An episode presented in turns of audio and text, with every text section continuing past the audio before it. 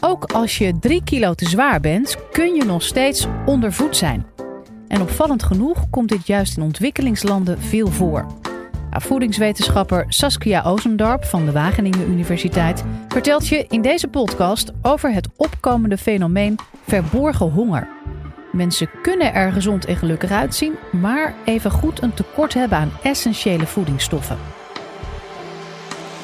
Live vanuit Club Air is dit de Universiteit van Nederland. Je krijgt dagelijks genoeg rijst te eten om aan je energiebehoeften te voldoen. Kun je dan toch ondervoed zijn? En het klopt inderdaad. Wat ik hiermee duidelijk wil maken is dat honger en ondervoeding niet hetzelfde zijn. Sterker nog, je kunt tegelijkertijd overgewicht hebben en toch ondervoed zijn. Nou, wat overgewicht is, dat weten we eigenlijk allemaal. Hè. Je weegt te veel voor wat er past bij je lengte. Dus je body mass index is 25 of 30 als je echt obesitas hebt. Maar ondervoeding betekent niet alleen van je uh, weegt te weinig of je hebt honger. Nee, het betekent ook dat je niet alle voedingsstoffen binnenkrijgt die je nodig hebt voor een lang en gezond leven. En naast voldoende eiwitten, vetten en uh, koolhydraten betekent het ook dat je lichaam genoeg uh, vitamine en mineralen binnen moet krijgen, micronutriënten. En dat zijn voedingsstoffen die je allemaal in de juiste hoeveelheden nodig hebt. Dit fenomeen van dat je overgewicht hebt en tegelijkertijd uh, micronutriëntentekorten kan hebben, dat noemen we ook wel de double burden of malnutrition. En dat is eigenlijk dubbel slecht, want je hebt overgewicht, wat niet goed is voor je gezondheid. En daarnaast uh, ben je ondervoed, en dat is ook niet goed. En dit is iets wat we overal uh, kan voorkomen. Dat zien we ook hier in Nederland. Maar het meest speelt dit probleem zich af in ontwikkelingslanden. En het grootste probleem is, je ziet het eigenlijk niet direct. Kijk, als een kindje te weinig energierijke voeding binnenkrijgt, dan wordt het graadmager. En dan ziet het eruit zoals we allemaal wel kennen van de foto's van de vluchtelingenkampen of uh, van de grote hongersnoden in Afrika in de jaren 80. Maar bij micronutriëntentekorten zijn er niet veel lichamelijke kenmerken. Je wordt hooguit een beetje bleek. Nou, en omdat je dus die gevolgen van een micronutriënttekort niet meteen ziet, noemen we dit probleem ook wel verborgen honger of hidden hunger. Nou, ik ben voedingswetenschapper en ik doe veel onderzoek in ontwikkelingslanden naar verborgen honger. En in dit college wil ik jullie laten zien hoe groot dit probleem is, waar het door veroorzaakt kan worden, wat de gevolgen kunnen zijn en ook wat de oplossingen zijn. Nou, om te beginnen moeten we onderscheid maken tussen de verschillende eigenschappen van voeding. Je hebt energierijke voeding en dat zijn bijvoorbeeld uh, kunnen snacks zijn, wat uh, gefrituurd voedsel kan zijn, maar net zo goed ook ons basisvoedsel. Dus brood, aardappelen, rijst en pasta. Dat is voedsel wat veel calorieën levert en die hebben we zeker ook nodig, want die zorgen ervoor dat we onze dagelijkse dingen kunnen blijven doen. En daarnaast kan voeding ook micronutriëntrijk zijn. En micronutriënten, dat zijn essentiële voedingsstoffen die ons lichaam maar in hele kleine hoeveelheden nodig heeft. Soms is het maar een paar microgram per dag. Maar die toch heel belangrijk zijn, want ze spelen een rol bij allerlei processen in ons lichaam. Ze zijn bijvoorbeeld belangrijk voor de aanmaak van hormonen en enzymen die weer zorgen voor uh, groei en ontwikkeling. Dus ondanks dat we ze maar in hele kleine hoeveelheden nodig hebben, kunnen tekorten aan micronutriënten toch ernstige gevolgen hebben. Nou, en die micronutriënten, daar gaan we ons nu op focussen. Er zijn heel veel verschillende soorten micronutriënten. En, uh, maar wereldwijd zijn er een aantal waar we de grootste problemen met tekorten mee hebben. En die hebben ook, uh, geven ook de grootste problemen voor je gezondheid als je er een tekort aan hebt. En dat noemen we ook wel de Big Five van de micronutriënten. En dat zijn ijzer, zink, vitamine A, jodium en foliumzuur. Nou, en welke voedingsmiddelen zitten deze nutriënten nu vooral? Nou, dat verschilt per micronutriënt en daarom is een, uh, het ook zo belangrijk om gevarieerd te eten, dus echt uit verschillende voedingsgroepen. Want ijzer en zink vinden we voornamelijk in uh, producten van dierlijke oorsprong, dus in vlees bijvoorbeeld, uh, en in eieren. Uh, vitamine A, dat zit ook in dierlijke producten, maar vinden we daarnaast ook in groene bladgroenten, spinazie. Uh, maar zeker ook in rood of oranje fruit en groenten, zoals wortelen. Jodium zit dan weer meer in vis en in zeevruchten, maar kan ook worden toegevoegd aan zout. En foliumzuur zit weer met name in volkorenproducten en in groenten. Nou, en doordat ze dus in zoveel verschillende voedingsmiddelen zitten, kunnen tekorten aan micronutriënten ook voorkomen hier bij volwassenen uh, of kinderen die een te eenzijdig dieet volgen. Bijvoorbeeld veganisten, die moeten echt oppassen dat ze geen tekorten krijgen aan vitamine B12 of aan ijzer of aan calcium als ze naast hun voeding niet ook nog supplementen nemen. Vaak is er niet sprake van één micronutriënttekort, maar van meerdere tekorten. Zo eh, speelt ijzer een belangrijke rol bij de opbouw van hemoglobine. En hemoglobine zorgt voor het transport van zuurstof in je bloed. En daarnaast is ijzer belangrijk uh, voor de ontwikkeling en de groei van de hersenen. Zink is belangrijk tijdens, voor de groei van jonge kinderen en daarnaast voor het goed functioneren van je immuunsysteem. En zink kan ook helpen om diarree te verminderen. En dat is, wordt ook toegeschreven aan jonge kinderen bij, met diarree, wat in ontwikkelingslanden nog steeds een van de grootste killers is voor onder jonge kinderen. Vitamine A is belangrijk uh, voor het uh, immuunsysteem ook, maar daarnaast ook uh, voor een gezonde huid en voor je ogen. En een tekort aan vitamine A kan dan ook blindheid veroorzaken. Jodium is cruciaal voor de mentale ontwikkeling. En foliumzuur is weer met name van belang tijdens de vroege zwangerschap, wanneer de belangrijke organen en het centrale zenuwstelsel worden aangelegd. Een tekort aan foliumzuur in die periode kan dan ook een kind opleveren met een open ruggetje. En dat is ook de reden waarom hier in Nederland vrouwen wordt aangeraden om vlak voor en aan het begin van de zwangerschap extra foliumzuur te slikken. Nou, deze micronutriënten zijn en blijven eigenlijk belangrijk tijdens ons gehele leven, maar ze zijn van het allergrootste belang tijdens het vroege leven. En uh, dat is wanneer de meeste groei en ontwikkeling plaatsvindt. Nou, en daarom is het ook zo belangrijk dat uh, vrouwen tijdens de zwangerschap en baby's en jonge kinderen extra veel micronutriënten uit hun voeding kunnen halen. Maar dat is ook wel een uitdaging, want de maaginhoud van een babytje van zes of acht maanden is echt maar heel klein en kan maar weinig voeding bevatten. En dat kleine beetje eten wat ze tot zich kunnen nemen, moet wel voldoende micronutriënten bevatten. Nou, dat weten we eigenlijk hier in Nederland ook wel.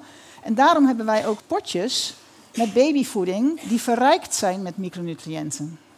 Nou, ik had je jullie al eerder verteld dat het probleem echt overal voorkomt, maar het is met name uh, in ontwikkelingslanden echt een ernstig probleem. En uh, dat bestaat al veel langer, maar de laatste tijd verandert dit probleem daar enorm. En dat komt door de economische groei die sommige van die landen doormaken. En je zou denken, economische groei, dat is toch goed voor die landen? En dat is natuurlijk ook wel zo. Alleen het probleem van micronutriëntentekorten wordt er niet meteen mee opgelost. En dat heeft eigenlijk twee oorzaken. Ten eerste betekent het niet meteen dat er ook betaalbare en betere voeding beschikbaar is meteen voor de, voor de mensen. Wat er gebeurt is bij economische groei trekken er steeds meer mensen van het platteland naar de steden, waar de meeste banen zijn. En in die steden kunnen ze niet meer zelf hun eigen voedsel en groenten verbouwen, maar zijn ze afhankelijk van het goedkope eten wat daar te vinden is. Nou, dat zijn vaak streetfoods. En die bestaan heel vaak uit gefrituurde snacks, bijvoorbeeld in Azië. En deze leveren heel veel uh, energie, maar totaal geen micronutriënten. Nou, en daarnaast speelt er met name in ontwikkelingslanden ook nog een ander probleem, wat ook micronutriënttekorten kan veroorzaken. En dat zijn de slechte hygiënische omstandigheden die daar vaak zijn. En door die slechte hygiënische omstandigheden kunnen mensen, en met name kinderen, uh, sneller ziek worden met allerlei infectieziekten. En vooral diarree zorgt er weer voor dat ook micronutriënten verdwijnen uit het lichaam. En dan moeten ze dus eigenlijk weer extra uh, nutriënten tot zich nemen.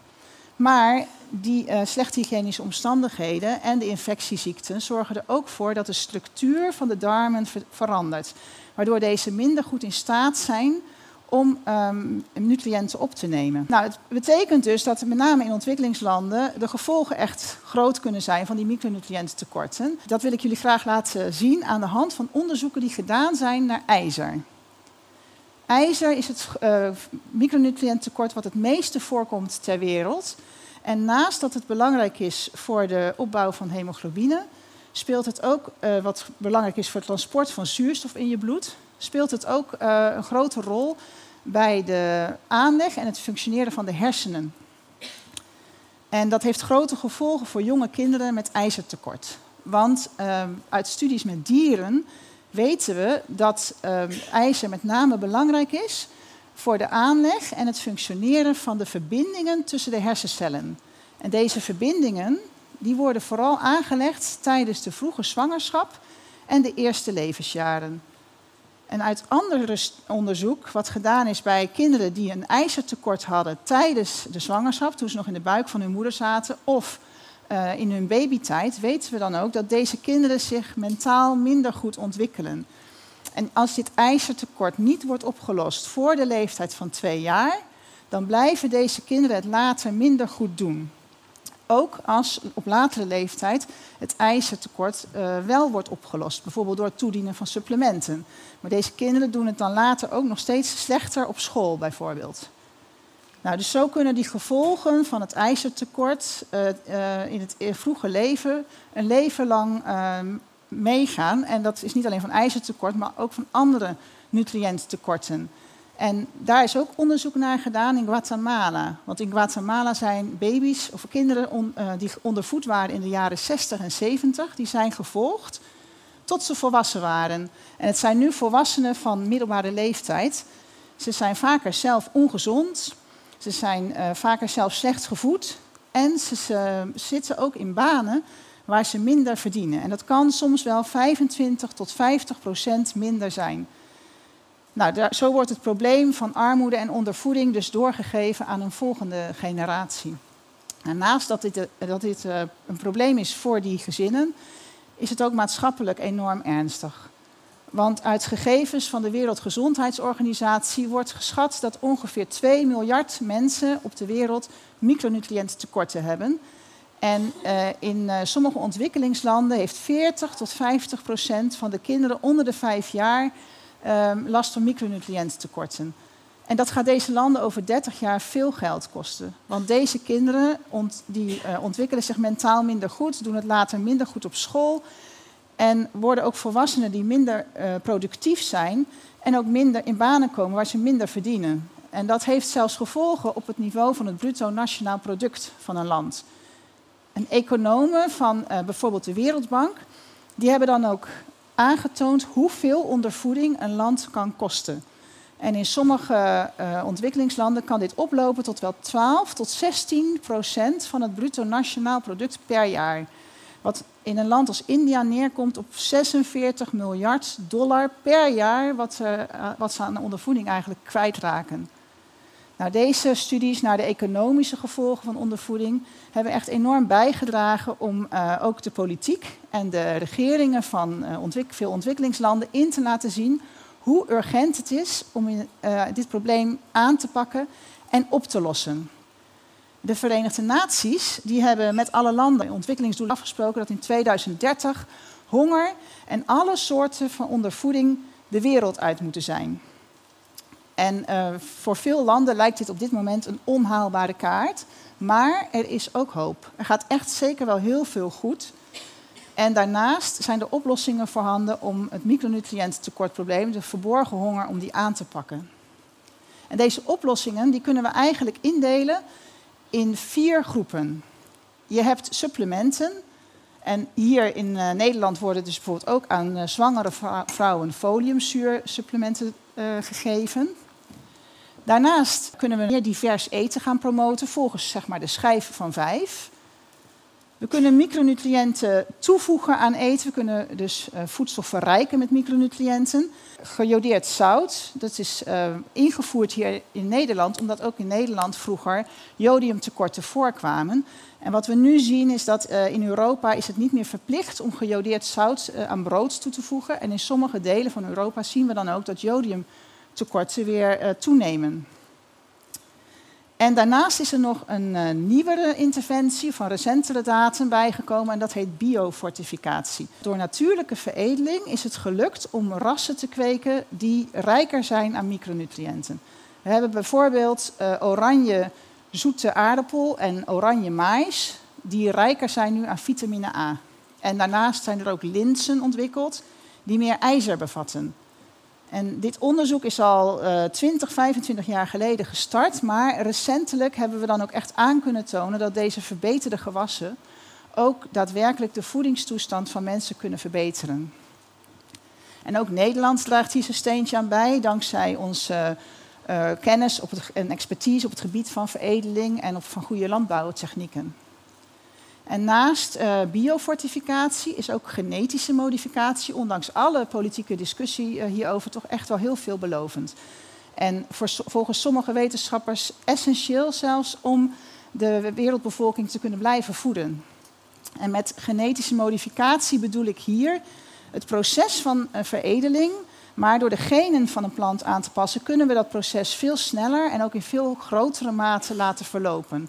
En een goed voorbeeld van zo'n uh, genetisch gemodificeerd product wat ontwikkeld is, is de golden rice. En dat is rijst die geel is en waar meer vitamine A in zit. Nou, er is dus zeker uh, hoop. De wetenschap is echt al heel ver met nieuwe ontwikkelingen. En daarnaast is het belangrijk dat er ook steeds meer aandacht en kennis komt over dit probleem. En dat de landen ook betere metingen kunnen doen uh, om de omvang van het probleem vast te kunnen stellen. Dus even terugkomend op de vraag: hoe kun je te dik en toch ondervoed zijn? Nou, in dit college heb ik jullie laten zien dat uh, hoeveel je ook weegt en hoeveel eten je ook tot je neemt, je toch ondervoed kan zijn.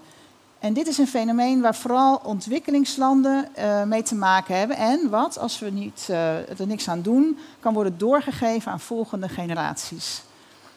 Nou, gelukkig zien steeds meer organisaties en ook regeringen van landen dit in en zijn ze bereid om uh, hierin te investeren. En daarnaast dragen wij als wetenschapper en zeker ook de wetenschappers uit ontwikkelingslanden zelf, waar we veel samenwerking uh, mee hebben, dragen we ook graag ons steentje hieraan bij om dit probleem de wereld uit te helpen. Uh, zodat in 2030 ondervoeding niet meer voorkomt en met name wat betreft micronutriënttekorten moet dit zeker lukken door alle nieuwe kennis en interventies die we hebben. Heeft deze podcast je nou geprikkeld om meer te weten te komen over de wetenschappelijke wereld? Maak je borst dan maar nat, want de Universiteit van Nederland komt met een nieuwe podcast genaamd Lableven. Deze zomer reizen we door heel het land om 14 unieke laboratoria van 14 verschillende universiteiten te bezoeken. Iedere woensdag hoor je de ins en outs van wat er speelt in het lab.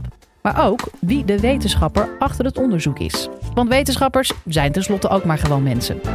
We luisteren nu onze nieuwe podcast Lableven.